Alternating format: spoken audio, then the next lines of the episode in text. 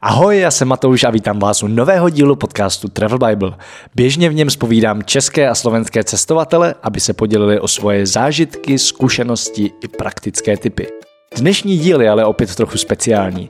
Vznikl totiž původně do podcastu Podle sebe, který dělá má skvělá kamarádka Linda Martišková, mimo jiné autorka webu nomádka.cz. Chvíli se ptala Linda mě, chvíli já jí. Mluvili jsme o Keni, Střední a Jižní Americe, o tom, jak na cestách pomáhat, nových setkáních i svobodě pracovat odkudkoliv. Dostali jsme se i k naší práci, tvorbě a tomu, že je v pohodě nemít vždy odpověď na otázku, co děláš v pár slovech. S Lindou je to vždycky fajn povídání a mám z tohohle dílu fakt radost. Určitě si poslechněte i další díly podcastu Podle sebe. Najdete ho na iTunes i Spotify a doporučuji si hned teď přihlásit odběr, pak na to zapomenete. Linda navíc pro svoje posluchače spravuje uzavřenou Facebook skupinu, kterou najdete pod stejným jménem Podle sebe. A protože je na čase posunout podcast Travel Bible zase o úroveň výš, potřebuje jeho produkci z něčeho zaplatit. První vlaštovka, která ho podpoří, je český fintech startup Twisto a díky za to. Vytvořili stejnojmenou kartu Twisto, která funguje podobně jako Revolut. Umí ale některé věci navíc a my teď s Petrem oba na cesty vozíme obě. U Twista mimo jiný funguje Apple Pay, který používáme dost rádi. Na první pohled si většina lidí řekne, že je to to samé jako kreditka. Není, ale podobnost je celkem velká. Hlavně používáte peníze Twista, ne svoje, a váš účet je tak v bezpečí. Stejně jako u kreditky, pak utracený peníze splatíte zpětně. Když pak kartu začnete používat, zjistíte, že toho nejen cestovatelům nabízí docela dost. Mimo jiné při platbách v cizích měnách používá středový kurz a to i o víkendech. Nabízí cestovní pojištění, včetně zimních sportů, nebo třeba vychytanou funkci split pro snadné dělení plateb i pro ty, kdo Twisto nemají. Mrkněte na twisto.cz, kde se dočtete všechny podrobnosti. Případně si u nás na blogu pročtěte srovnání platebních karet pro cestovatele, který dělal Petr a Twisto v něm vyšlo jako hodně zajímavá možnost. A hlavně pokud brzy spustí všechny slibované novinky a je jich fakt hodně. Když se Twisto kartu rozhodnete pořídit, mám pro vás 300 korun kredit na vyzkoušení. Stačí při zakládání účtu zadat promokód Bible a kredit je váš. Já pak na oplátku taky dostanu 300 a rád je použiju na další rozvoj podcastu. Takže koukněte na twisto.cz, založte si účet a pro přičtení 300 korun kreditu zadejte kupon Bible. A zpátky k rozhovoru. Odkazy i nějaké fotky najdete jako vždy na travelbible.cz podcast a pojďme na to. Ahoj Matouši, vítej v podcastu Podle sebe. Díky Lindo a čau, zdravím všechny posluchače. Jsem strašně rád, že ten podcast vznikl a je to boží. No, můžete za to taky trošku jako vy, nebo ty z Travel Bible. A doteď, ty občas někdo mě fakt objeví i díky vám, že jste mě někde zmínili, nebo že slyšel nějaký rozhovor, co jsem pro vás točila, takže určitě na tom máte taky část zásluhy, na to, že to dělám. Já jsem ti teďka strašně dlouho neviděla a jsem strašně moc zvědavá na to, jak se směl v uplynulých měsících a mimo jiné si podnikl podle mě a podle fotek, co jsem viděla, dost dobrodružnou cestu do Keni. Já jsem dost slintala nad tvýma fotkama Jakože úžasná práce, věřím, že jsi to užil, co se týče tady té vizuální stránky velmi, tak eh, mě zajímá, kdybys mohl nějak přiblížit, co jsi tam dělal, proč jsi tam jel a, a tak. Já jenom doplním, že se nevidíme, protože stále voláme přes oceán, tentokrát přes Atlantský, což jsem už dlouho jako s nikým nevolal. A uvidíme se asi za dlouho ještě. Ale co jsem dělal v Keni, No, já jsem tam vlastně původně jel primárně za čajem a ještě jsme měli jet do Malavy, což nakonec z důvodu vlastně sezóny padlo a zůstali jsme jenom v Keni. A celá ta výprava byla taková vtipná. Já jsem si vlastně koupil letenku jakoby o týden dřív než zbytek té skupiny, s tím, že si dám týden dobrodružství, což jsem si dal na motorce, k tomu se ještě můžeme dostat. A pak teda přijel zbytek, jeli jsme na nějaký čajový plantáže, hlavně do čajových továren a vlastně jsme hledali továrny, kde jsou otevřený tomu dělat nějaký, nechci úplně říkat jako alternativní typy zpracování čaje, ale vlastně kvalitnější, většinou ruční, nebo aspoň částečně ruční, protože to, co v Keni se děje, je to, že naprostá většina čaje, které je vlastně velmi kvalitní, jsou tam velmi dobré podmínky, nepoužívají třeba žádný pesticidy, což je jako super, ani žádný chemický hnojiva. Tak oni ten čaj vezmou, ty listy, které jsou jako v úžasné kvalitě a vlastně rozdrtí a udělají z toho ten levný práškový čaj, jo, to, co je v pitlíkách. A my jsme vlastně hledali továrny, kde bychom je mohli naučit, jak, je zprac- jak ten čaj zpracovávat líp a vlastně být i první odběratele, protože ten kamarád, co to organizoval, je tady importer čaje do Čech a, dodává ho prostě do dobrých hotelů a restaurací a tak. No a vlastně to celé dopadlo úplně jinak a do toho úplně jako nechci zabíhat, ale ve výsledku jsme našli jenom jednu zajímavou továrnu a já jsem se pak úplně oddělil a vlastně celá ta výprava se trošku jako rozpadla. A, šel jsem na Mount Kenya, protože když jsem tu horu viděl jako z dálky, protože ty čajové plantáže jsou mimo jiné na jim úpatí, tak jsem ji viděl a říkám, tam prostě musím. 5000 metrů, to je jako super, a 16 kilometrů od rovníku je tam ledovec, takže jsem to měl tak jako v hlavě a pak když se to tedy rozpadlo, tak jsem říkal, jo, tak prostě jdu. No a pak jsem chvíli zevlil v Nairobi, kde jsem měl, já jsem tam potkal spoustu skvělých lidí, takže jsem tam jako trávil čas s lidma, včetně třeba Teresky z Double Shotu, kterou jsem tam relativně náhodou potkal, když tam jela nakupovat kafe. Ty jo, takže jsi tam tak byl jako nap, nap, napojený na čaj a kafe. Jo, jo, jo, což byl jako plán, já jsem tam, mě to kafe zajímá hodně, to asi lidi, co mě poslouchají nebo znají, tak to ví. A keňský kafe je za mě jedno z nejlepších na světě. A je taky docela zajímavé, jak to tam funguje a, a že vlastně taky pořád je velká část produkce se prostě prodá kafe nebo něčemu takovému. Hmm, hmm. A... To mi přišlo taky smutný v Guatemala tohle, jako vidět, jak no. to kafe prodávají Starbucksu prostě. Ale Starbucks je ještě ta velmi dobrá, jako v pohodě no. varianta. No, jo, ale, ale podle mě to dost prasej, to pražení teda. Což to jako jo, ale to, to, co se vlastně děje u těch komoditních surovin, ať už je to čaj nebo kafe, tak je to, že oni vůbec nemůžou ovlivnit cenu a ta cena vlastně vůbec nezávisí na kvalitě, ona závisí na nabídce a poptávce. Takže když je zrovna dobrá sklizeň v Brazílii, tak vlastně ta cena komoditního kafe v Keni, i kdyby byla sebekvalitnější, tak půjde strašně dolů. Jo, já jsem se tam s těma farmářema bavil a oni říkali, že tohle je obrovský problém. A vlastně u výběrové kávy, když si koupíš kávu třeba od Double Shotu nebo od Rebel Beanu, nebo nevím, já tady kupuju Five Elephants berlínský, tak to jsou pražírny, které většinou nakupují buď úplně přímo od těch farmářů, nebo skoro přímo, ale vlastně jako si vybírají konkrétní kávu a platí za kvalitu. Takže vlastně ten farmář je motivovaný udělat co nejkvalitnější kafe a mnohem víc peněz v tom řetězci skončí u toho farmáře, protože pokud to koupí Nestle, jako do Nescafe, a, anebo nějaký prostě Lipton do, do čaje, tak naprostá většina těch peněz z celého toho řetězce skončí tady u té firmy veliký a potom u nějakých různých jako přeprodejců, distributorů prostě nesmyslný nějaký jako mezikroky a tomu farmáři zůstane hrozně málo.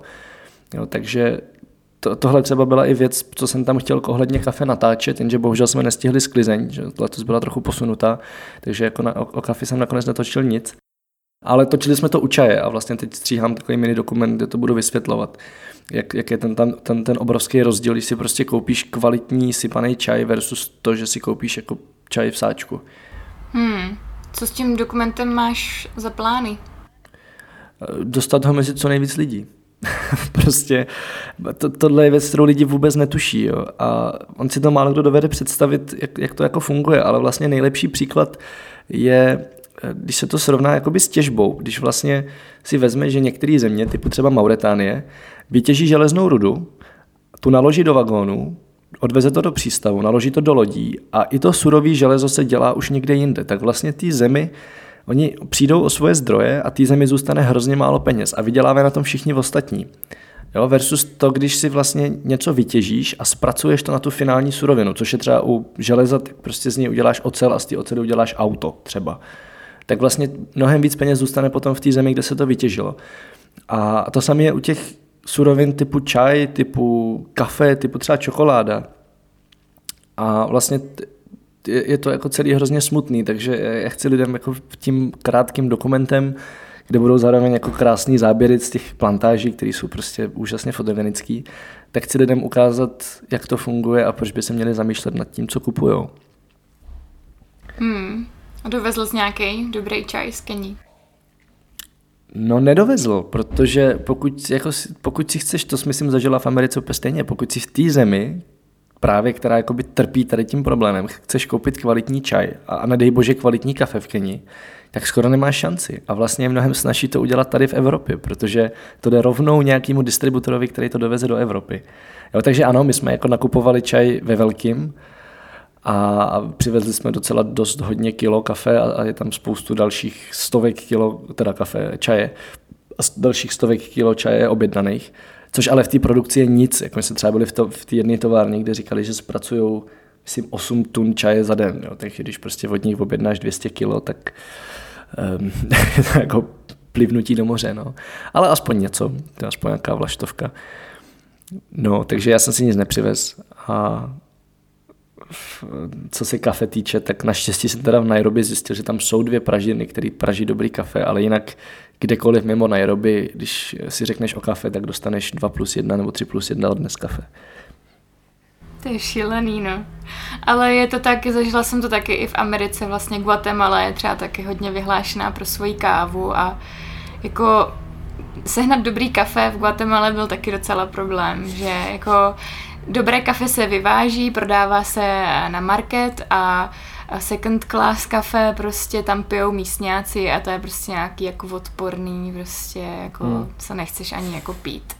A nebo prostě nám nabízel teďka nedávno v Peru nějaký týpek jako skvělý kafe z Kolumbie a bylo to prostě práškový tyjo kapučíno s příchutí vanilky, jako jo, takže... takže ti rozumím, no. A ty si Keniu procestoval no. i na motorce? Jo, měl jsem ten první týden a pak ještě dalších asi pět dnů, myslím, tak jsem měl počenou motorku a bylo to dost vtipný, protože jako v Kenya trpí tím, že za prvý má, nebo trpí, ono jako to má svoje důvody, oni mají prostě vysokou daň na auta, na cokoliv, co je nad 150 kubických centimetrů, stejně jako třeba Větnam. A tím pádem tam jako sehnat velkou motorku je hodně těžký, buď jsou strašně drahý, a nebo jsou strašně starý, nebo v hrozném stavu, nebo něco, a nebo jsou tam ilegální, že oni je vlastně pašují z Ugandy, kde tohle není a jako vozí se tam normálně Evropy, teda z motorky z Evropy. Ale tu tě nemůžou půjčit, protože vlastně kdyby tě pak chytla policie, tak seš trošku v háji. Trošku hodně. Takže já jsem tam našel, teda? no já jsem našel půjčovnu a ta teda měla starý, a vybral jsem si tam enduro, vlastně nějakou jako lehkou terénní motorku, ze kterou jsem chtěl jít do terénu docela dost a věděl jsem, že pojedu sám a že kdyby prostě spadla někde, což v terénu se děje a děje se to docela hodně, tak ji potřebuju sám zvednout. Jenže jsem přišel do půjčovny a ten typek říkal, hele, ona tahle úplně jako přestala startovat, to, co máš zabukovanou, jinou takovouhle nemáme stejnou, takže tady máme prostě jenom tuhle, což byla přesně taková, která jsem, kterou jsem nechtěl, protože to je prostě velká, těžká kráva, která jako se fakt zvedá špatně, když ji člověk zvedá sám. A tak jsem jako vlastně neměl jinou možnost, tak jsem pak říkal, OK, tak jdu do toho. Ještě když jsem si ji zkoušel, tak jsem říkal, hele, víš, že má vohlý řídítka. A on, co, co, co, tak si na to sedl a říkal, aha, tyjo, tak jako, tak spravoval ještě řídítka. A jako věděl jsem, že je v dost pochybném stavu, minimálně 20 let stará. Takže to byla taková jako sranda, kdy jsem vlastně se celou dobu modlil, ať se někde nerozsype, protože tam nejen, že tam nejsou velké motorky, ale samozřejmě tam nejsou ani náhradní díly, takže jako i když tam na každém rohu seženeš opravdu motorek, protože tam všichni jezdí na takových malých indických, tak vlastně oni ti to motorku neopraví, oni nemají jak, oni na to nemají díly. Hmm. to bylo jako vtipný. A tak se modlil, tak... aby se nic nestalo. No, no, no. A, a mě taky nestartovala docela často, takže mě jako dvakrát někdo roztlačoval a plus se jí rozpadal řetěz a to jsem se teda hodně modlil, ať se nerozpadne úplně. A neukazoval benzín a vlastně rafička žádná, tam nefungovala, rychlost jsem vůbec netušil. Tak, tak to bylo taková jako sranda, ale zase to bylo dobrodružství, že to bylo jako ještě eh, level další dobrodružství. Jsem si vlastně říkal, že to bylo lepší, než tam jedna nový motorce, kde víš, že funguje všechno. No a, a jel jsem docela dost do offroadu a bylo to naprosto skvělý, jako ten pocit, že dojedeš do míst, kde jako moc turisti nejezdí, respektive skoro vůbec. A pak jsem tam teda trošku jednou zapad, tam se přesně stalo to, co jsem jako se bál, že se stane. že jsem zapad v jednom brodu do bahna. A bylo to uprostřed ničeho, to je taková polopoušť tam v jedné propadlině. Tak tam teda jsem jako, ještě jsem neměl skoro žádnou vodu, to jako zásadně nedoporučuji jezdit jenom ze dvouma litrama vody. A bylo strašný vedro a teď jako mi tam zapadla motorka a já jsem jenom jako jsem modlil, ať někdo přijde. Teď jsem říkal, ty můžu jít pěšky zpátky na tu bránu, to bylo v parku národním, jenže to bylo třeba 6 km. A teď jsem jako říkal, ty 6 km v tomhle vedru bez vody úplně se mi nechce. A varianta druhá byla tam prostě umřít a varianta třetí bylo, že se stane zázrak a jak slyšíš, tím, že mě slyšíš, tak se naštěstí stal zázrak. a, a prostě se tam zjevil nějaký typek s krávama, tam prostě přišel, Já jsem na něj mával, on přišel, zvedl tu motorku, ani, ani nic neřekl, on prostě jenom přišel, pomohl mi tu motorku vytáhnout a omyl si tam obličej v té strašně hnusné bahnité vodě a odešel. A nepomohl ti? No právě, že jo, jako mi on tu motorku vytáhl se mnou, ale vlastně jsem mu ani pořádně nestihl poděkovat, on prostě zmizel. Takže to byl černožský anděl. Ne, oni jsou v tomhle úžasní, jako Af- Afričani jsou boží a Keňani obzvlášť, jako můžu mluvit za Keňany, ale tohle slýchávám o všech v Afričanech minimálně, jako subsaharské Afriky. A mně se běžně dělo, že jsem zastavil někde na kraji silnice, že se napiju a teď jako někdo hned zastavil, jestli je všechno v pohodě. A já říkám, jo, jo, já se jenom chci napít. A teď odjel a za chvilku zastavil někdo další a ptal se, jestli je všechno v pohodě. Což se ti tady v Čechách fakt nestane. Takže jako super. Navíc si představ, že zastaví Afričan jakoby na, na silnici ve městě, tak prostě ho všichni na motorce. objedou obloukem prostě. No, Ty jo. no. No, to se vám ještě hodně co učit.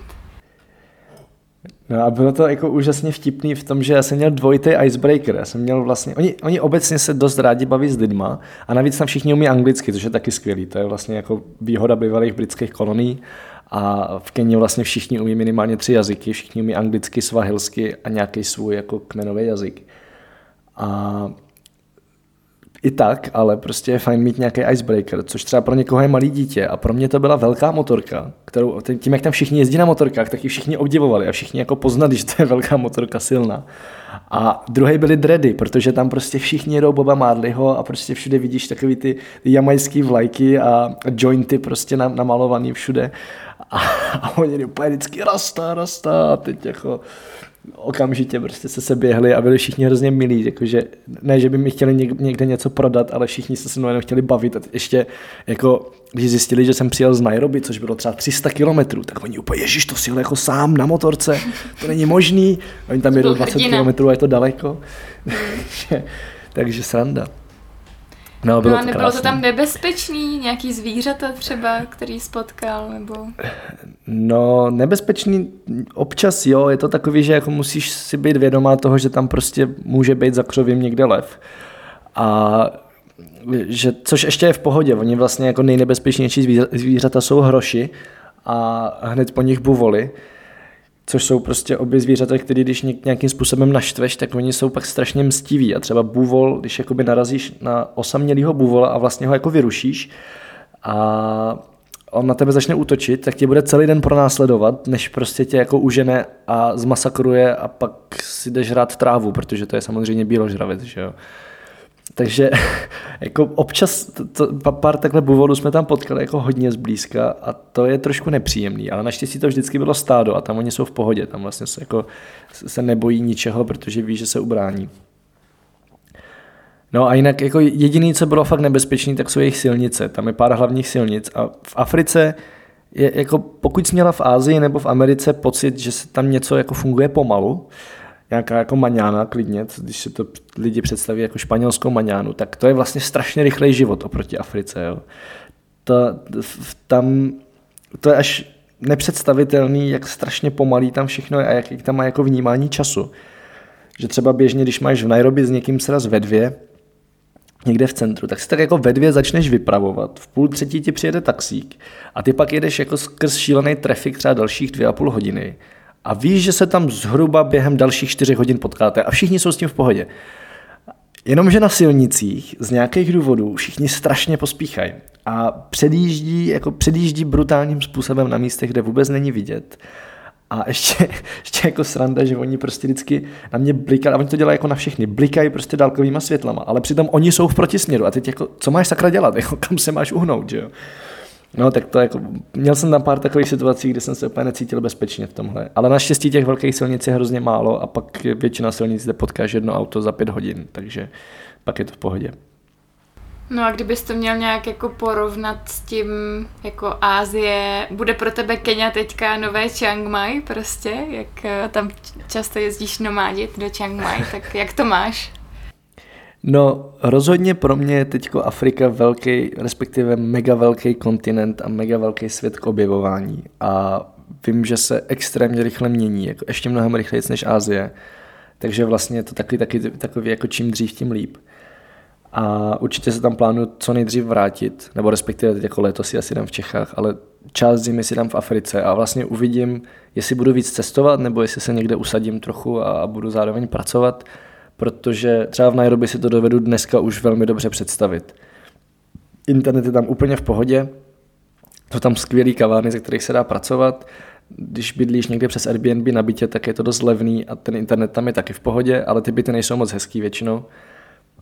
A v tom městě je relativně bezpečno, jsou tam úžasní lidi, jakože jak místní, tak i třeba spousta expatů, kterých tam je, tam žije spousta cizinců, já jsem tam fakt potkal docela dost hodně zajímavých lidí. Žádný nomády, ale jako spoustu zajímavých lidí úplně ze všech možných oborů. Třeba jedna holčina tam pomáhala stavět solární elektrárny pro vesnice, což znamená, že oni prostě do vesnice, kde předtím vůbec nikdy nebyla žádná elektřina, tak oni vlastně přivezou pár velkých solárních panelů a za relativně málo peněz najednou tam mají jako elektřinu a úplně to změní totálně život všem, že už třeba jenom tím, že si můžou svítit. No mně přijde, že vlastně i vy, jak jste tam ty Afričany učili to, jak zpracovávat líp ten čaj, tak vlastně mně to přijde hrozně dobrý a to se trochu dostávám jako k zodpovědnému cestování, že vlastně mně jako přijde dobrý, když takhle přijede nějaký cestovatel do nějaké země a třeba nějakým, nějakou svojí činností pomůže dlouhodoběji vlastně těm obyvatelům. Já jsem třeba takhle v Guatemala jsem vlastně udělala marketingovou mini kampaň jedné paní, která učí tkaní a prostě neuměla psát a číst a já jsem mi vyrobila vizitky a plakát. A vlastně jsem jako tady tím, že jsem se jako kdyby nepřipojila k žádné organizaci jako dobrovolník, ale vlastně jsem tady nějakým takovýmhle malým střípkem doufám, trošku jako pomohla nějaké paní místní k tomu, aby tam měla jako lepší život a aby se k ní jako dostali ty správní lidi.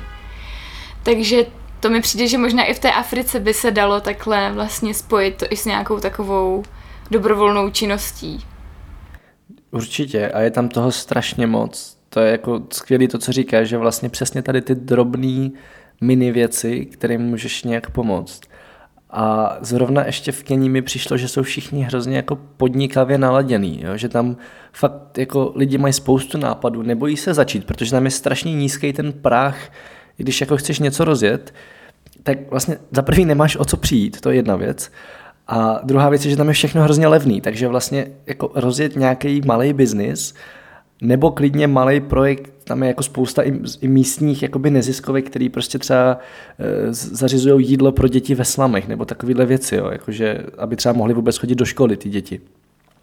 A takových projektů je tam hrozně moc a ty vlastně můžeš přijít a když se seznámíš s někým, kdo ti sedne, tak mu můžeš velmi snadno pomoct nějakou svojí expertízou s jedním konkrétním problémem, který řeší, což mi přijde skvělý. A vlastně tam jako zanecháš něco dlouhodobého, protože to toho člověka naučíš, že to není takový to jako, hele, jdu udělat jednu přednášku do školy, což jako já nic proti tomu nemám, ale je to vlastně takový, že tam jako uděláš přednášku a odejdeš.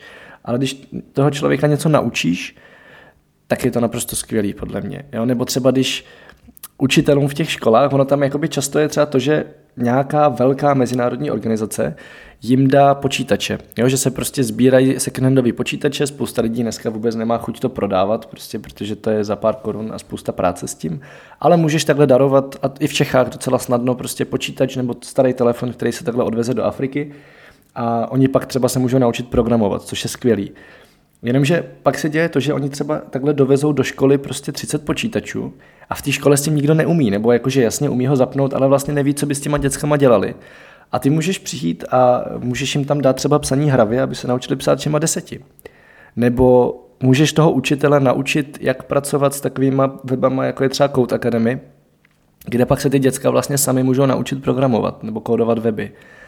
Tak to mi přijde jako, že tam je jako obrovský potenciál v tomhle a můžeš to dělat kdekoliv na světě, jakože vlastně předáš nějaký svoje know-how, který tam pak zůstane a může se jako šířit dál a mít nějaký dlouhodobý impact.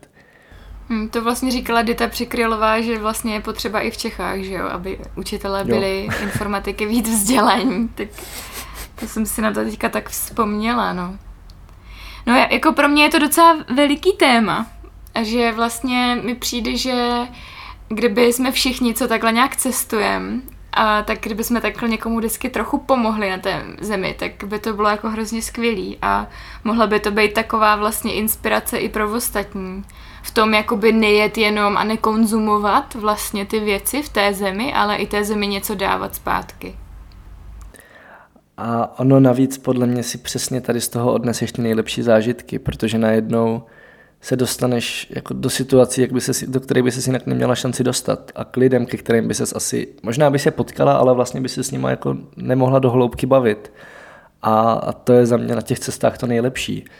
A jako já třeba z Keni, co si budu pamatovat skoro nejvíc, tak je úplně jako úžasná situace právě v té továrně, kde právě to vypadá, že by se mohlo něco rozjet.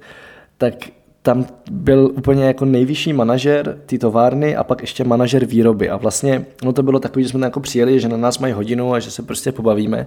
Nakonec nám byli celý den, ještě nám tam prostě udělali oběd a, a co si, co si. A my jsme společně s nimi jsme jim prostě ukazovali, jsme měli nějaký čaj jako přivezený odsud, ale byly to byl nějaký z Gruzie, byl nějaký z Větnamu, byl nějaký z Číny a myslím jeden z Japonska a teď jsme prostě jim dávali ochutnávat ty různý čaje, my to nikdy neměli. A, teď se jako všemu smáli, my jsme třeba jako vyndali, jsme tam měli vlastní čajový nádobí a vlastně malý čínský čajový mističky a, a malou konvičku a teď oni se začali hrozně smát, jako od srdce prostě smát a najednou člověk, který když přijedeš, tak je to, tam, tam je všechno hrozně oficiální, tam prostě jako se musí podávat ruce ve správném pořadí, že prostě nejdřív nejvyšší manažer, pak prostě ten nižší manažer a samozřejmě až nakonec nějaká tam e, recepční nebo něco takového. A když to děláš obráceně, tak to úplně posereš a oni se s tebou nebudou bavit. A najednou tady z té masky prostě oni se začali úplně upřímně smát tady těm maličkým čínským kalíškům a, a, a té konvičce. A, a pak jsme se vlastně fakt jako celý den bavili o čaji a o tom biznise, o tom vlastně, co tam řeší za problémy, jak, co ty farmáři, jak jako tam fungují, jak tam vlastně žijou. A, a bylo to naprosto boží a budu si to pamatovat úplně nejvíc z toho výletu. A nebejt nějakého jako projektu rozvojového, dlouhodobého, tak se k tomu asi nikdy nedostanu. Přijde mi, že tady to pomáhání vlastně, nebo to zapojení se víc, eh, třeba do nějaké komunity, když člověk cestuje, tak je v podstatě možný jenom, když tam člověk zůstane delší dobu. Nebo když má někde nějaký kontakt na někoho.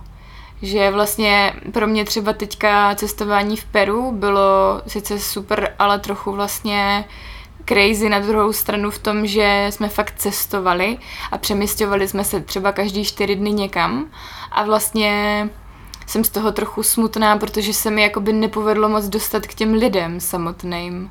Že vlastně jsem byla najednou jako v módu turista, prostě, který jako konzumuje a vlastně mi v tom jako nebylo dobře a vlastně jsem furt sama v sobě řešila jako ty jo, a proč jakoby já se k těm lidem nemůžu dostat, ty jo, ti peruánci jsou fakt špatní prostě a hrozně jsem jakoby hledala chybu jinde, než byla prostě, podle mě. Protože podle mě to je fakt o tom, že přesně potom, když někdy žiješ třeba měsíc, což je za mě taková jako ideální doba na to, když člověk ještě pracuje přitom na dálku, tak že prostě přesně máš potom toho svého prostě člověka, za kterým si chodíš pro kafe, nebo za kterým si chodíš prostě pro pečivo. A už máš jakoby i vztahy vlastně na těch lokálních místech a už se vlastně můžeš dostat jako daleko víc do hloubky, no. Jo, to určitě souhlas. A možná to i souvisí s tím pomáháním, že vlastně spousta lidí má hrozně dobrý záměr v tom, že chtějí s něčím pomoct, ale tím, že vůbec neznají tu komunitu, tak ve výsledku můžou mnohem víc uškodit. Jo? Jsme na tom, teď jsme zrovna vydávali na Travel Bible článek o tom, že jako teď se hrozně rozdělal nějaký volonturismus, se tomu říká, je to prostě to, že přesně jedeš někam s tím, že tam budeš týden učit ve škole, což je ještě jako dobrý příklad, ale je spoustu různých takových kde té komunitě vlastně můžeš mnohem víc uškodit než pomoc, protože ji vůbec nerozumíš a ty máš jakoby pocit, že tam přinášíš něco navíc. Jenomže to úplně, jako teď, já to nedokážu teď asi vysvětlit, těžko se, to, těžko se mi o tom mluví, protože jsem to sám za sebe jako nezažil, ale vím o tom problému a zároveň jako vidím právě to, že lidi se snaží pomáhat někdy, kde to ta komunita třeba vůbec nepotřebuje, protože ji vůbec neznají. A to si jako řekne, že jo, prostě super, půjdu učit do školy, to je jako skvělý. Ale možná, že tam je mnohem větší problém, ne to, že nemají učitele, ale třeba právě to, že tím, že v té škole si děcka některý nemůžou dovolit zaplatit oběd a ta škola na celý den, tak tam prostě vůbec nepřijdou. A proč bys tam pak měla učit, když vlastně většina těch dětí, který to potřebuje nejvíc, do té školy vůbec nemůže přijít?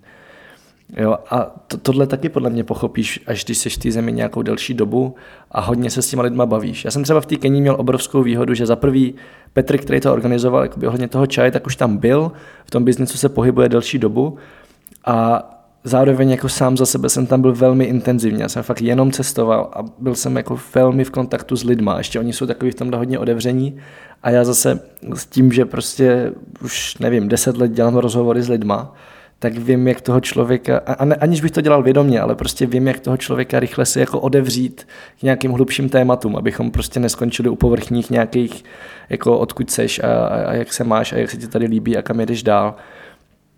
Takže třeba v té Keni mám pocit, že jsem aspoň něco jako viděl, ale je to strašně málo a jediný místo, kterému aspoň trochu rozumím, je severní Tajsko v tomhle, protože jsem tam prostě strávil rok postupně a až dneska jako tu, trošku chápu, co tam řeší třeba za hlavní problémy a kde můžu reálně pomoct. Hmm, ale vlastně, když potom přesně někdo jede takhle dělat volunturismus, nebo jak jsi to nazval, tak je to vlastně hrozně těžký to jako pochopit asi za ten týden, že jo, nebo 14 dní. Určitě a zase jako ono to je o tom, že to zní na začátku hrozně hezky a většina lidí potom hned skočí, ale přitom často stačí si udělat jenom nějaký malý průzkum, prostě trošku za kritické myšlení, trošku zagooglit a, a vlastně zjistíš, co jsou třeba hlavní problémy a zjistíš i třeba jakoby nějakou zpětnou vazbu lidí, kteří třeba s těma dobrovolníkama pracují. A vlastně větš, většinou se o tom pak píše a vlastně se to jako ví, že stačí taky si trošku udělat průzkum dopředu a tím taky spoustu těch problémů přeskočíš a můžeš fakt pomoct potom tam, kde je to reálně potřeba. Hmm. Jak ty to teďka nějak jako v sobě máš? Baví tě víc být jako naplno v té zemi, cestovat, a nebo tě baví právě ta kombinace, že ještě můžeš třeba pracovat na nějakých svých projektech a být digitálním nomádem? No, já nesnáším slovo digitální nomád poslední dobou víc, víc a víc. To je strašný buzzword a... To už a máš dlouho tady na... ten hate. mám, ale poslední dobou je to ještě intenzivnější a bohužel mám tu nálepku pořád a nemůžu se jí zbavit. Ale to je jedno. No, jako, mám to za sebe tak, že mě pořád baví v té zemi víc žít, než cestovat jenom mám takový vždycky jako tu potřebu občas si zažít fakt jako dobrodružství, což jsou pro mě třeba ty hory nebo motorka, ale vlastně to mi jako stačí týden, dva, tři možná. A jinak právě radši v té zemi žiju a, a vlastně jako splynu, ono třeba v Africe je těžký splynout prostě tím, že tam jako záříš oproti zbytku, ale aspoň jako z hlediska živo, života tam, tak se prostě snažím trošku splynout s těma místníma lidma a, a přesně jako co říkáš, mě hrozně baví to, že pak znám holky, ke kterým chodím na kafe do kavárny, co třeba v Chiang Mai je to prostě tak jako úžasný, to, že tam přijdeš po osmi měsících na kafe a oni prostě nejen, že si pamatují, jak se jmenuješ, ale pamatují si, jako, co děláš, odkud seš, s kým si tam kdy byla a jaký piješ kafe a prostě eh, všechno. Jo? A, a to, je jako, to je úžasný, to mám hrozně rád a i v Praze to mám rád, když se vrátím někde a tam si mě pamatujou to, já myslím, že to všichni znají, ten hezký pocit, když prostě přijdeš do kavárny a tam tě zdraví ne jako uh, dobrý den, ale je, dobrý den, jak se máte a jste tady dlouho nebyl a to, to, to a vlastně to je jako skvělý. A plus mě baví prostě si najít jako kamarády i mezi místníma, případně třeba jako expatama, co tam žijou, ale prostě jako najít si na tom místě nějaký kamarády, jako ne člověka, který ho potkám na jednu noc někde nebo na jeden večer v nějakém baru, ale fakt jako lidi, se kterými strávím nějaký hodnotnější čas, delší a můžeme se trošku víc bavit do hloubky.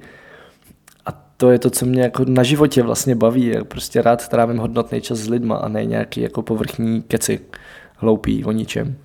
Jak se ti daří navazovat vztahy?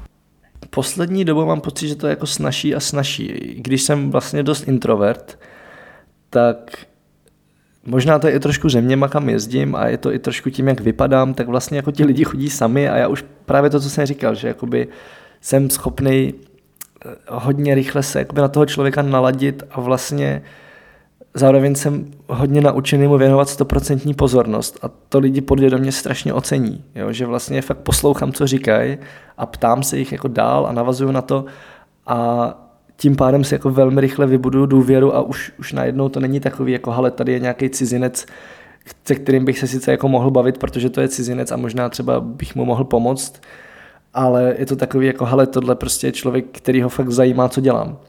Tohle prostě všichni podvědomě cítí a, a potom je celkem snadný navázat nějaký hlubší vztah, ale potřebuji ten čas, že to jako není hned a, a třeba nejsem jako schopný za někým jen tak přijít, obzvlášť třeba, když máš nějakou jako akci a, a baví se tam pár lidí spolu, nebo klidně dva lidi spolu, tak já nikdy nejsem ten, kdo jako přijde a řekne čau, já jsem Matouš, ale můžu se k nám přidat. Tohle nikdy neudělám. A, a na těch cestách to mám stejně, takže nevím, prostě ano, daří se mi to, daří se mi to docela dobře, ale ty lidi většinou musí buď jako přijít oni, anebo tam musí být nějaká jako nutnost se s nima začít bavit a, a pak se to jako rozvine někam dál. Já jsem tohle vlastně teďka řešila při tom cestování našem. Hlavně teda asi v tom Peru, kde jsem jako m, trošku pocítila takovou krizi, že vlastně moc neznám ty lidi z té země. A jediný takový věci, co mě napadaly prostě v rámci toho rychlého cestování, byl prostě nějaký couchsurfing a tak. Ale vlastně já mám pocit, že se to tak jako, že najednou jako cítím, že to není úplně pro mě, že vlastně mě na tom štve to, že to asi jakoby není přirozený, protože trávím vlastně potom v té samotné aplikaci spoustu času. Jako ať už je to přesně ten couchsurfing nebo třeba Tinder, jo. Prostě Tinder je taky, že jo, skvělý způsob, jako co slýchám od jiných lidí, já to nepoužívám v daná žena, ale jako od jiných lidí slýchám, že prostě to používají, jo. Nejenom jako na one night stand, ale prostě i jako na to poznat tu zemi blíž díky nějakému místňákovi. No, ale mě to vlastně štve, no jsem zjistila. Jo, já třeba jako Tinder vůbec jsem v životě nepoužil a nikdy jsem neměl potřebu. A to, co u mě, a třeba s Couchsurfingem souhlasím, já ho nikdy už, nebo ne nikdy, ale posledních třeba pět let jsem ho použil jednou, jakože jsem přes něj zkusil na nějaký bydlení. A občas přes něj ubytovávám pořád, ale občas ho používám právě tak, že si tam najdu někoho zajímavého, kdo se mě prostě jako líbí jako člověk z toho, co tam má napsaný a napíšu mu, jestli zajde na kafe což je jako velmi nezávazný z obou stran a je mnohem snažší někoho takového najít, než někoho, kdo tě ubytuje. A nebo mě víc a víc pořád baví Airbnb, jako třeba teďko v Keni, to bylo absolutně boží. Já jsem si fakt vybíral lidi, že budu bydlet u nich a, a fakt se s nimi jako potkám. A hned první noc tak jsem se potkal s úplně božím typkem, studentem medicíny, se kterým jsme prostě do dneška dost kontaktu a on pravděpodobně půjde studovat do Evropy na jeden semestr. A vlastně jsme se viděli jako několikrát, jsem několikrát projížděl na Nairobi, jsme se vždycky potkali na oběd a on mě seznámil s dalšíma pár lidma a fakt jsme spolu byli schopni jako sedět třeba pět hodin a povídat si a, a bylo to boží. A pak jsem třeba byl takhle v Eldoretu, což je, myslím, třetí největší město Keni, tak jsem taky jako hledal něco zajímavého, protože jsem samozřejmě mohl do hotelu víceméně za stejné peníze, ale já jsem nechtěl, já jsem chtěl být jako u někoho a našel jsem to vlastně jakoby na, na Airbnb to byla jako paní, která tam měla, no to takový jako zajímavý, ale takový prostě něčím mě to zaujalo spíš jako podvědomě, než když jsem si pak ten profil znova četl, tak jsem říkal, to vlastně jako není zase tak zajímavý.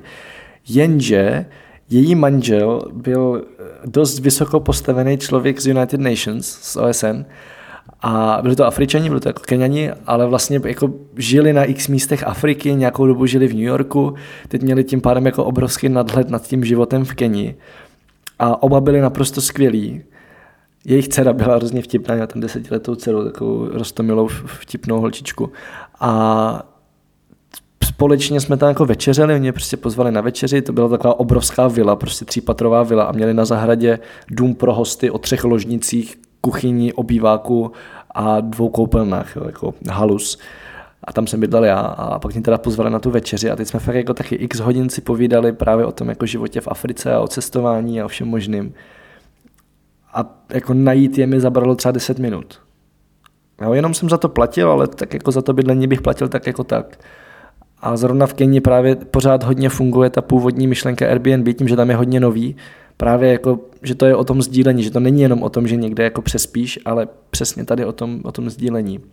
To je dar, Matouši, jako za mě najít vlastně dneska, co jsme teďka fakt procestovali to Ameriku, tak najít jako takhle skvělý hostitele, který prostě to mají fakt proto, že chtějí třeba ukázat tu svoji kulturu a chtějí poznat nový lidi a není to jako dej mi peníze a nezajímáš nás prostě.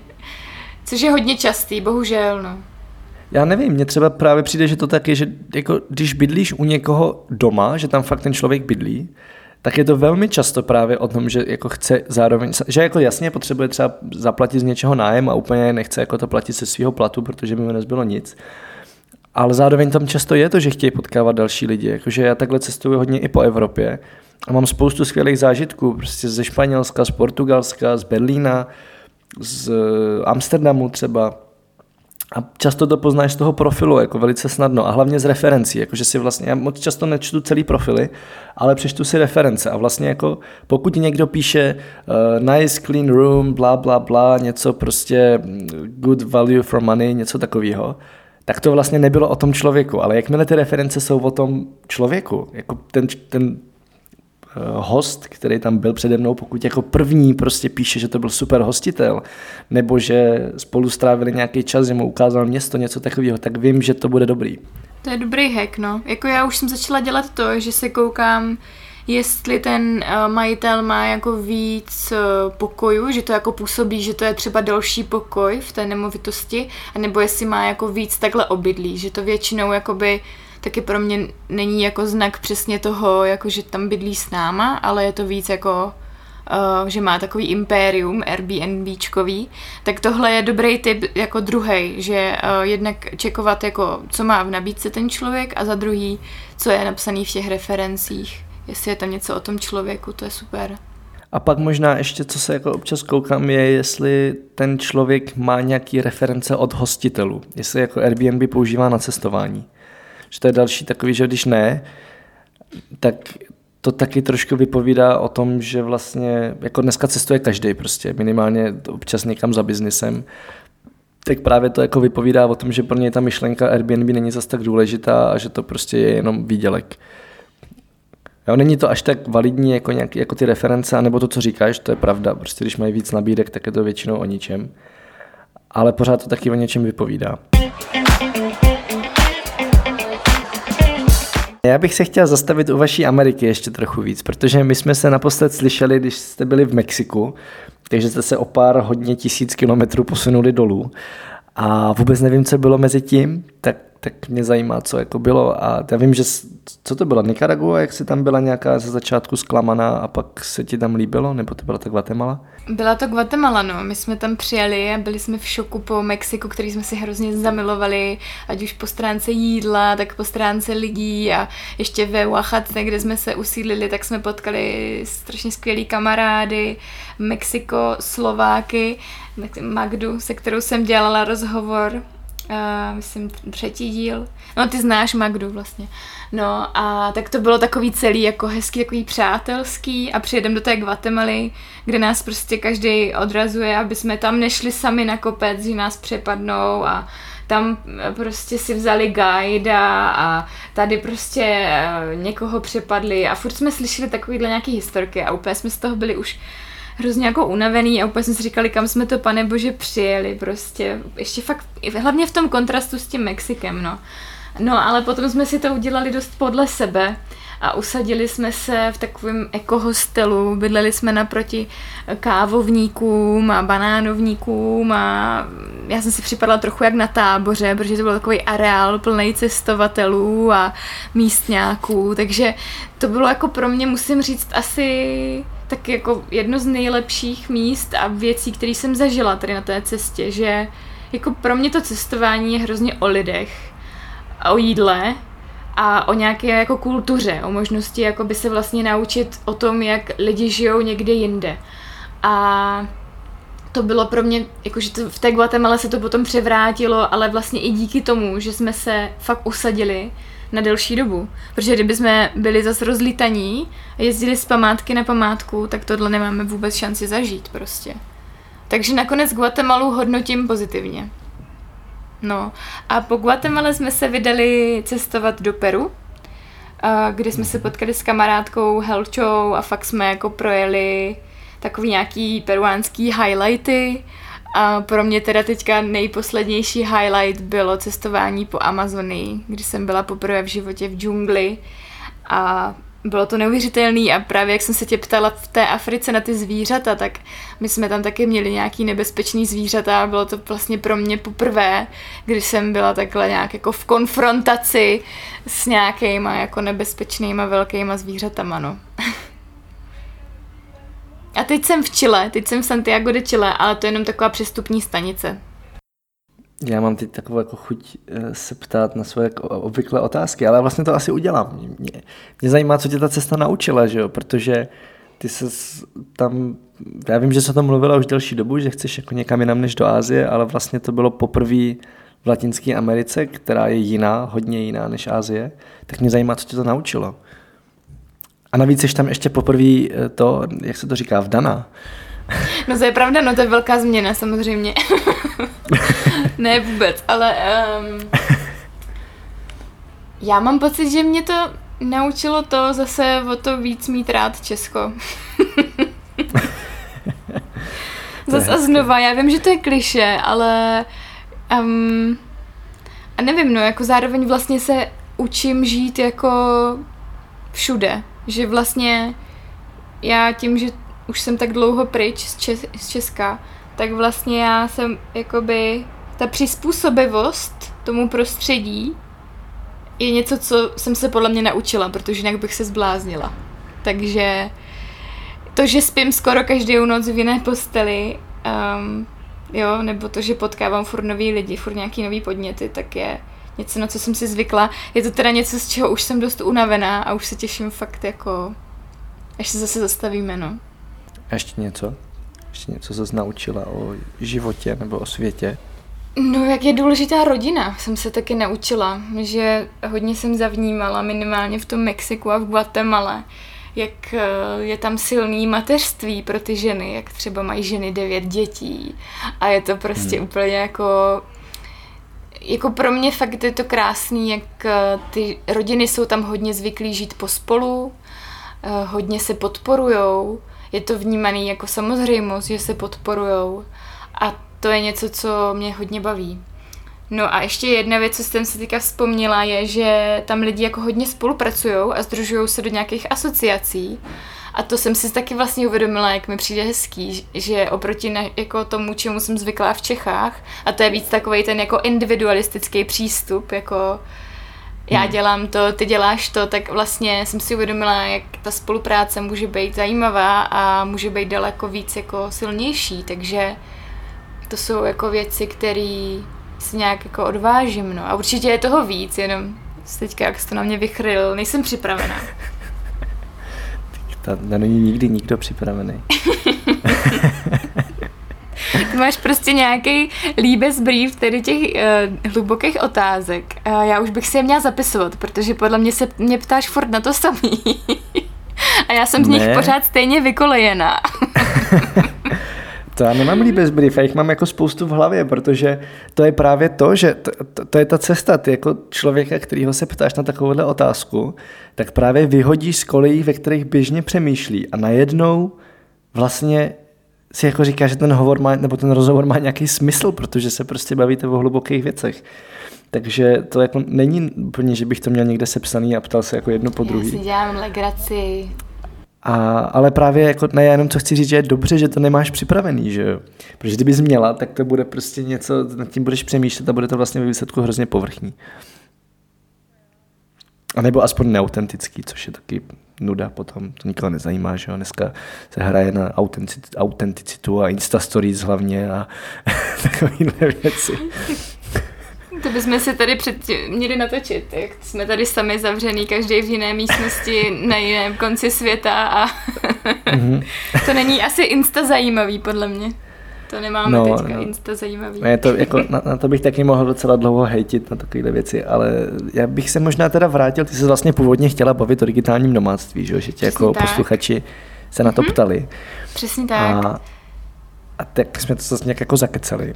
Tak se k tomu ale vrátíme. myslím, že jsme to zakecali a... hodně zajímavě, ale pojďme se tomu teďka to rozhodně. věnovat. Jo. Pojďme se k tomu vrátit, ale vrátíme se k tomu v kontextu té Jižní Ameriky, protože mě zajímá, jak se ti tam pracovalo nebo pracuje. Blbě.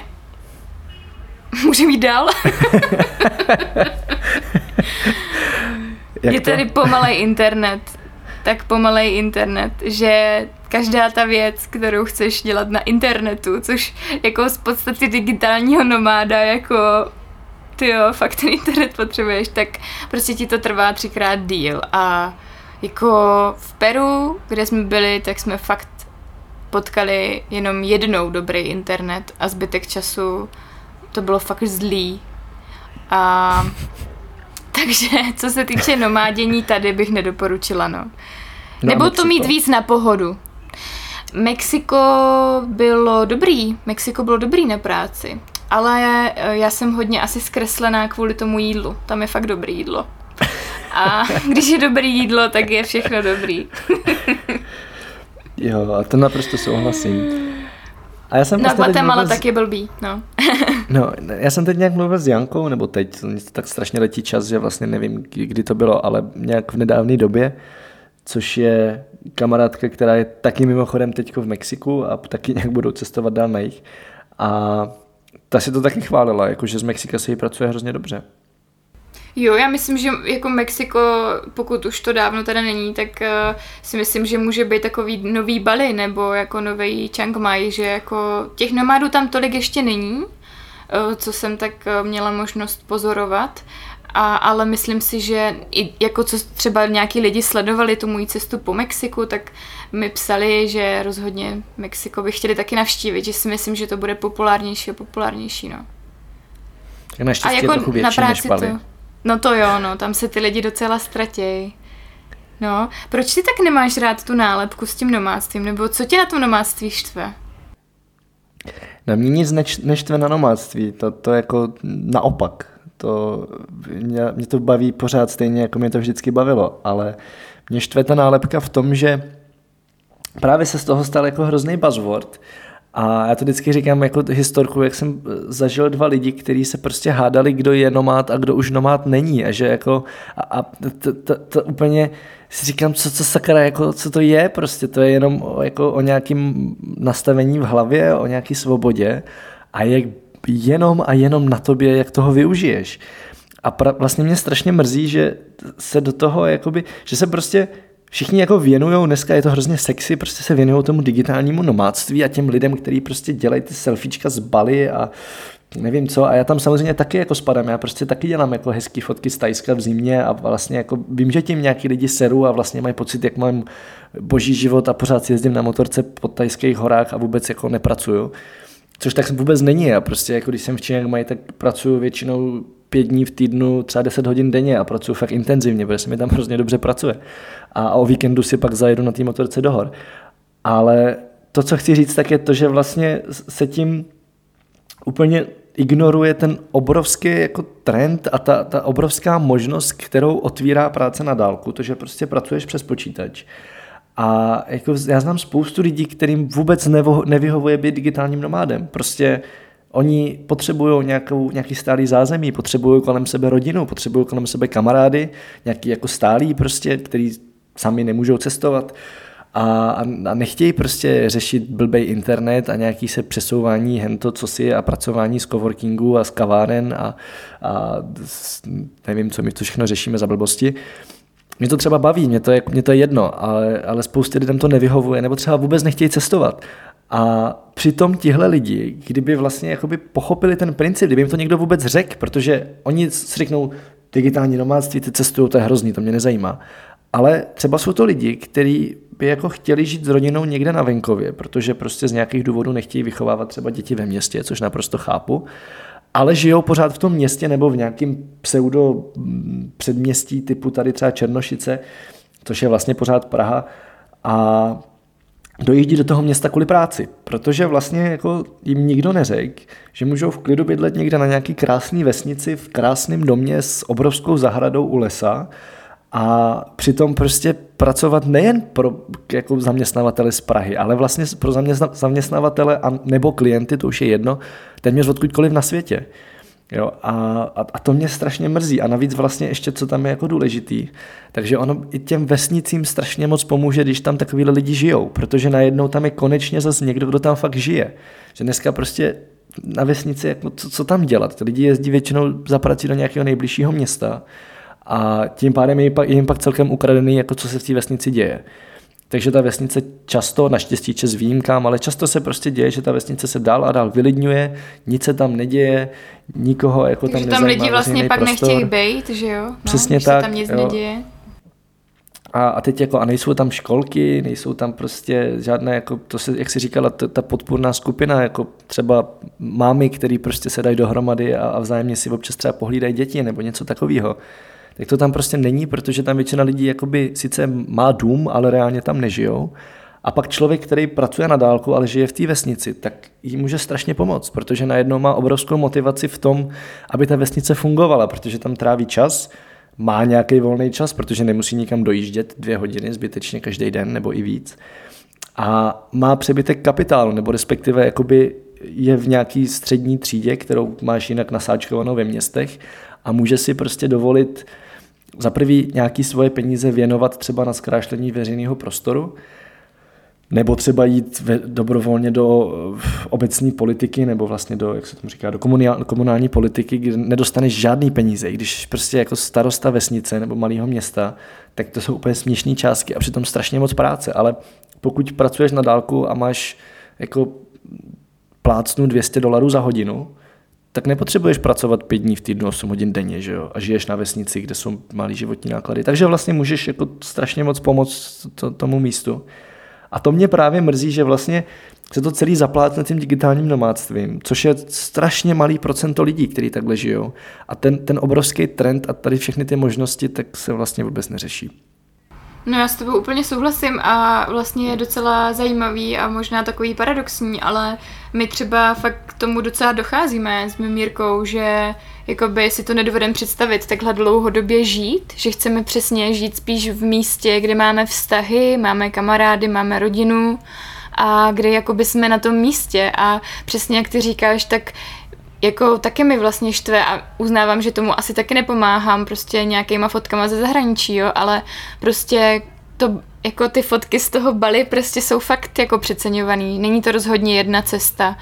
A jako zrovna dneska jsem se o tom bavila, že často třeba, mm, když je pár a třeba jeden z toho páru si může dovolit takhle žít, ale nechce jet bez toho druhýho, protože ten třeba má stálý nějaký zaměstnání někde, tak jakoby, že přesně jako pro mě, já s tebou úplně souhlasím, pro mě je to taky spíš o tom nastavení jakoby té mysli, v tom jakoby si ten život jakoby moc nebo tu práci udělat podle sebe vlastně. Nezávisle na té lokaci, jo, když prostě ta práce bude hotová. Takže jako tak, to je, o tom je pro mě to nomádství vlastně taky. No právě, určitě, pro mě to je přesně tak. A lidi se mě pořád ptají, jako jestli se někdy někde usadím, nebo jako co. Já říkám, já nevím, mě prostě teď baví cestovat. Pokud se zítra rozhodnu prostě se přestěhovat na Šumavu, tak se přestěhuju na Šumavu, protože mi v tom vůbec nic nebrání a budu třeba pět let žít na Šumavě a budu tam mít prostě zahradu a ovce a, a nevím co a pak mě zase prostě rupne v bedně a budu chtít odjet na rok do Afriky, tak prostě můžu jet na rok do Afriky. Ale jako mám tu svobodu se sám za sebe rozhodnout, kde budu, třeba i jak hodně budu pracovat, protože ono to s tím souvisí. Prostě vím, že pokud jsem v Praze, kde mám dost vysoké životní náklady, tak musím fakt docela jako dost makat, abych abych to zaplatil. A pak, jako když, když mě to prostě omrzí, nebo nechci říct omrzí, ale když jako mě to vyčerpá, a chci třeba dělat na něčem jakoby hodně kreativním, co ale vůbec nemám zaplacený, třeba už konečně dopsat svoji novelu, kterou chci vydat, tak se prostě na chvíli odstěhu někam, kde je levno. A pojedu prostě někde na venkov a, a, a budu naprosto spokojený, budu prostě v pohodě. Já mě jako na jednu stranu baví žít v Praze a na druhou stranu to prostě je drahý a má to nějaký... A vyčerpávající to je podle Vyčerpávající, mě. ano, ano, to taky. Jo, ale má to nějaký konsekvence. Když tady prostě žiju, tak podle toho musím trošku upravit svůj jako pracovní režim, ale právě vím, že jako v momentě, kdy budu příliš vyčerpaný, tak se můžu sebrat a úplně v pohodě jet někam, kde se takhle dřít nebo, nebo, nebo dřít, jak to říct. No vlastně jo, kde nebudu muset takhle moc makat a kde prostě budu mít spoustu volného času a budu chodit po lesích a jezdit na motorce nebo na kole nebo běhat nebo nevím co a, a do toho prostě kreslit klidně. Hmm, to se mi líbí, to za tebou přijedu. tak jo. Je, ještě mě zajímá, vím, že jsi měl v plánu napsat knížku o remote work, o práci na dálku. Jak seš na tom? No, jsem na tom tak, že jsem to úplně jako uspal, protože jsem si uvědomil, že by mě to strašně nebavilo psát. Že jsem vlastně jako, že jsem napsal dvě how-to knížky, jak jako něco dělat. A mě vlastně zase tak nebaví radit lidem. Mě jako baví nutit lidi k zamyšlení, ale jako nechci jim jako říkat, jak mají něco dělat, protože sakra to je každýho věc, jak to bude dělat. A rád se podělím ze svojí konkrétní zkušenosti, pokud znám situaci z druhé strany, ale v té knížce to tak není. A vlastně jsem si uvědomil, že jako how to knížku, i kdybych ji teda chtěl psát, tak tam asi nebude nic moc objevného. A pořád teď jako nevím, jak to pojmout. Pořád to mám v hlavě, je to, je to pro mě velmi důležitý téma. Právě tady ta mobilita, tady ta svoboda, tady ta jako možnost pracovat odkudkoliv a, a žít kdekoliv, ale nechci tomu říkat digitální domáctví, tak pořád to je pro mě velmi důležitý téma a chci to nějak předávat světu, ale právě jsem si uvědomil, že jako napsat knížku, to je obrovský závazek. Ono se to lidi moc jako neuvědomují, ale to je prostě strašně moc času, kdy nemůžeš dělat nic jiného. I když třeba jí zrovna nepíšeš, tak pořád máš hlavu plnou vě, jako věcí kolem té knížky a je to i kreativně strašně vyčerpávající, je to prostě finančně náročný, protože strávíš spoustu času tvořením něčeho, za, to, za co ti nikdo nic jako nedá a, a vůbec nevíš, jestli ti to někdy finančně vrátí, spíš ne. Bohužel, prostě u knížek je to smutný, že autor má úplně nejméně peněz ze všech, co, co jako, když se vezme ta prodejní cena, tak autorovi zbyde posledních pár drobků po tom, co se na tom všichni ostatní nakrmí, jakože distributor a knihkupectví a nakladatelství a nevím kdo ještě.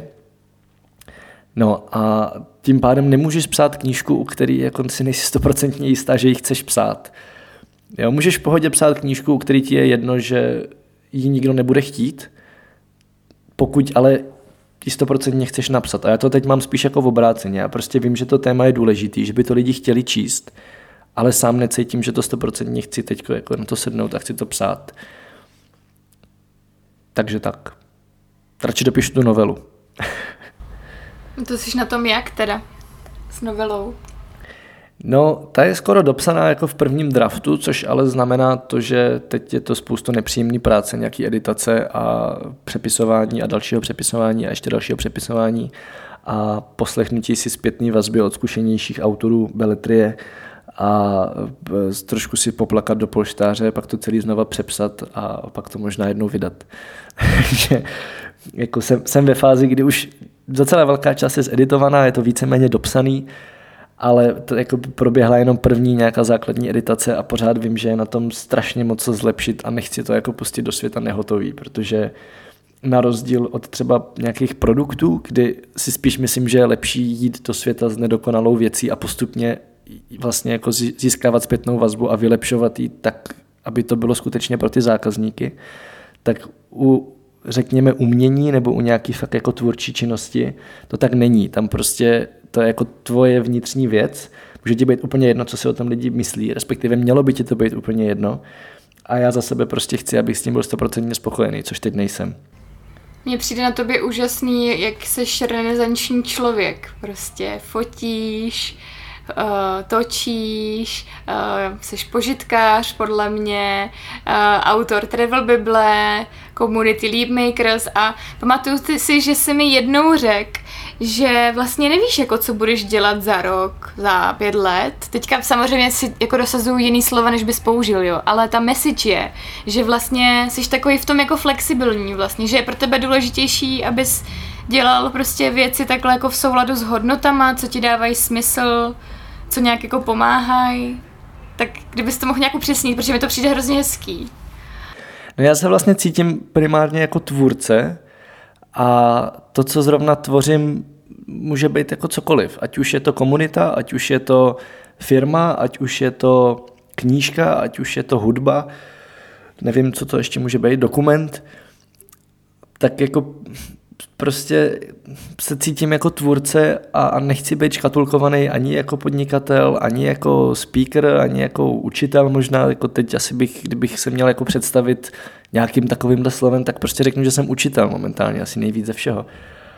Ale, ale to se hrozně mění a mě prostě baví dělat jako různorodé věci a pořád, ale ten základ je stejný. Já prostě tvořím něco, v čem vidím smysl a buď v tom vidím smysl pro sebe, protože mě to prostě baví a naplňuje, anebo naopak jako, nebo respektive ne naopak, ale zároveň často vidím, že to může pomoct spoustě dalším lidem. A to je, mám to stejně, ty jsi to řekla dobře, já nevím, co budu dělat za rok, vůbec, vůbec to netuším. Ty to víš? Ty, budeš, ty víš, co budeš dělat za rok? Ne, nevím. Ale mně to přijde právě úžasný, jak jsi v tom flexibilní, že to si myslím, že jako mě hrozně dlouho trvalo, než jsem jako pochopila a přijala jako věc, protože v naší společnosti je normální mít nějakou nálepku prostě. Linda je grafička. Linda je prostě ta, co rozjela psaní hravě. Víš, jakoby je to hrozně takový, že lidi to po tobě chtějí, ty nálepky, ale je hrozně vlastně osvobozující si při, přijmout sám pro sebe, že tu nálepku jako nepotřebuješ, že je důležitý prostě no, dělat jako kdyby to, co vlastně cítíš, že je potřeba dělat v, v rámci těch svých talentů. Mm-hmm. No, mně se teď fakt líbilo, já jsem byl na srazu na volný noze předevčírem a líbilo se mi, že se mě víc lidí zeptalo, co mě teď baví, než co dělám. Jo, nebo jako kdo seš, a to je skvělý. A to jsem si říkal, jo, jako ano, je to tady, prostě lidi to konečně chápou, protože jako ten dnešní svět se mění tak strašně rychle, že jako kdo je dneska na celý život něco, jako jedna věc.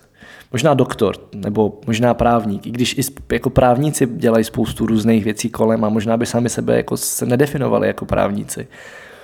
A to samé u těch doktorů ale vlastně jako my, co děláme v oborech, který se mění každý půl rok, tak jako, jak, jak můžeš prostě chtít po někom, aby si dala nálepku? Jako, jak, jakou by si teď dala nálepku? Jak by si mi představila? Kdo, kdo seš? Žena. teď no. jsem tady s tou nálepkou v pohodě.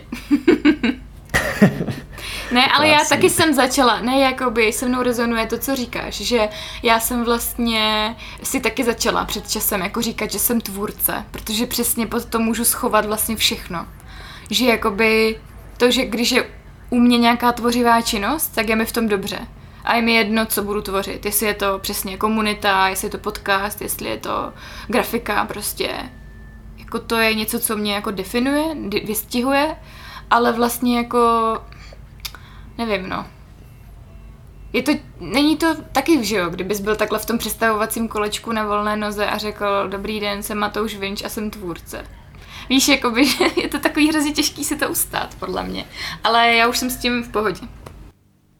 No, já už jsem s tím hodně v pohodě, ale naprosto tě chápu a, a naprosto jako chápu lidi, kteří mají potřebu se někde vyhranit, protože fakt ten dnešní svět pořád je z velké části takhle nastavený, že máš být jako někdo ale ty jsi prostě člověk a člověk ve světě, který se mění úplně neuvěřitelným tempem, jo, jako kdyby tady se přenesl někdo z minulosti, nevím, prostě ze 400 let zezadu a přenesl se do, naši, do našeho světa, tak se tak během roku zblázní. Úplně jako totálně, protože, protože co se jako mě, změnilo za rok před 400 lety? nevím. Já nevím, ale řekla přišla... bych, že hrozně nic moc, jako. No, no, no, jako možná přišla nějaká jako válečná fronta, trošku jako vyrabovali vesnice, ale to nebylo nic nového, protože to se dělo tak nějak jako průběžně pořád. A možná se vyměnil král, ale to se jako pro ty podaný vlastně vůbec nic nezměnilo. Možná se změnil i stát, ve kterým žijou, ale taky se pro ně nic nezměnilo. A dneska se nám ten svět mění pod rukama strašně rychle. A to, to, no, no, jako jak, jak můžeme prostě si říct, že jsme něco. Jsme prostě lidi. Mě v tomhle hodně pomohla jedna knížka, kterou jsem zapomněla, jak se jmenuje, ale pak ji dám tady pod ten podcast. A právě um, mě v, jako s tím trošku víc naučila pracovat. Jednak jako s tou mojí nějakou kreativní náturou, že prostě jsem schopná každý týden vymyslet nový projekt tak jako jak se z toho nezbláznit, protože samozřejmě jako tvůrce potřebuje to, že jako, že jo, jako by mě nejvíc těší, když jako můžu něco vytvořit, nebo to jakoby začít dělat, ten proces vlastně, pro mě hrozně důležitý. Um, a když se vlastně jako zabiju v té rovině toho nápadu a nejdu to dělat, tak jako je to hrozně jako ubíjející, takže v tomhle mě ta knížka pomohla jako líp pracovat tady s tou svojí jako kreativní náturou, ale myslím, že mi to právě pomohlo i v tom jako Nebo mám, já mám pocit, že se trošku už mění ten trh práce, že už jako je normálnější, že máš prostě tři joby nebo tři různé náplně. Ale možná je to moje bublina prostě, no. To, to si taky jako uznávám. No. Je to možné. to, na, nad tím se musíme dost zamýšlet. Já mám stejný pocit, že jo, ale eh, byl jsem na srazu na volný noze, což je podle mě jedna jako z nejprogresivnějších skupin lidí u nás. Takže pokud jsem měl tam pocit, že se to tam změnilo, tak to ještě vůbec nemusí znamenat, že se to mění obecně. A vlastně jako co chci teď říct, tak jenom aby právě kdokoliv, kdo to poslouchá, tak aby jako věděl, že je prostě v pohodě nevědět, co budu celý život dělat. A my to teď vidíme hodně právě tím, že začínáme hodně jezdit na školy z Leapmakers, tak to prostě vidíme u těch středoškoláků, že oni jako jsou strašně tlačený k tomu, ale vyber si teď vysokou, abys prostě jako něco vystudoval a pak to jako dělal. Ale jak si to sakra můžou vybrat, když vůbec neví, co je v tomhle světě možný dělat? Oni absolutně ne, a nikdo jim to neřekne, protože ty učitelé to taky neví. Ty učitelé prostě učí. Čest výjimkám, ale většina z nich prostě učí posledních x let, 10 nebo možná 40. A když jim jako těm učitelům řekneš o tom, že je možný pracovat na dálku a že prostě žiju už x zim, já nevím, koliká ta byla tahle, pátá nebo šestá, že prostě žiju v teple a pracuju na počítači, tak oni valí oči a vlastně jako ani ty učitelé to neví. A teď to jako říkáš těm studentům a úplně jako vidíš, jak jim to v těch hlavě šrotuje, jak vlastně jako aha, a oni nás tady jako nutí se rozhodnout, co máme dělat. Máme jít jako studovat nějakou vysokou školu, což není úplně malý závazek. A samozřejmě rodiče nás taky jako tlačí do něčeho, že když už na, tu, na té škole jsme, tak bychom ji měli dodělat a tak. A přitom jako jak se mají, jak se mají přece jako, jak to říct, jako objektivně rozhodnout, nebo jak se vůbec mají rozhodnout, co by měli dělat, když vlastně nemají ty možnosti, nebo neznají ty možnosti. Takže jenom chci říct všem, kteří mají ten pocit, že jako jsou úplně ztracený v tomhle světě, takže to je v pohodě. Já jsem taky ztracený. Já jsem často ztracený. Já, já vůbec jako ne, nevím, co se kolem mě děje. A, a, občas se taky jako někde s někým o něčem bavím a říkám, co, co, co, co, co, co, to je, jako co, se tady, co mi to tady říkáš, prostě nějaký jako tady virtuální reality, to jsou zase jako věc, která jde úplně už mimo mě. A, a je to prostě v pohodě, je to normální a nejde podle mě dneska jako pojmout všechno, protože to je tak strašně, tak strašně rychle se to mění a ten svět je tak jako komplexní, ale zároveň tak jako propojený, že tomu prostě nejde rozumět. Takže je dobrý se si jako říct, je to v pohodě, dát si víno a prostě být v klidu. Matouši, kde se s tebou můžou posluchači potkat, protože ty teďka děláš hodně offline aktivit eh, v Praze a po republice, tak No, můžou se se mnou potkat v Praze a po republice a já ti teď asi neřeknu úplně přesně kdy a kde, protože nevím, jestli stihneš vydat ten podcast do mých tady přednášek, co mám okení. Když tak, no ale to stíhala, určitě tak... by to bylo dobrý pozvat lidi na přednášku okení. Tak určitě 11. dubna v Brně a 14. dubna v Praze. Informace jsou na Facebooku Travel Bible, je tam někde záložka události a tam to bude. A budou tam úplně všechny další akce, které kdy kde dělám. A jakože jich je docela dost, protože teď třeba děláme docela dost. Já už jsem řík, zjistil, že tomu nemůžu říkat podcast naživo, ale je to vlastně podcast Travel Bible se živým publikem, dělám rozhovory s cestovatelema a budeme to teď přejmenovávat na Travel Show nebo možná Travel Bible Show, to ještě nevím. A vlastně to je talk show jako se živýma hostama. A těch teď dělám docela dost hodně mě to baví, je to jedna z těch jako tvůrčích věcí, co mě baví dost a je to zároveň nějaká výzva, věc, kterou se prostě učím, jak tam jako pracovat s tím živým publikem, aby se oni bavili. A co ještě dělám? A dělám kurzy, takže vlastně je toho spousta a, a doporučuji se podívat přesně tady do té záložky události na stránce facebook.com lomeno travelbible.cz. Co bys poradil lidem, co by chtěli žít víc podle sebe? No jedna z těch věcí je to, ať jsou v pohodě s tím, že vlastně vůbec neví, co by. A potom asi, ať jako ať žijou podle sebe, ať prostě jako neposlouchají lidi kolem, co by měli dělat, protože jak může jako někdo vědět, co bychom my měli dělat? Protože nás jako, to říkal krásně Jirka Charvat v nějakém svém tolku, nebo stand-upu, že jako jeden z problémů v naší komunikaci je to, že nás nikdo nezná a my nikoho neznáme. My nikoho prostě nejsme schopní pořádně poznat na 100%.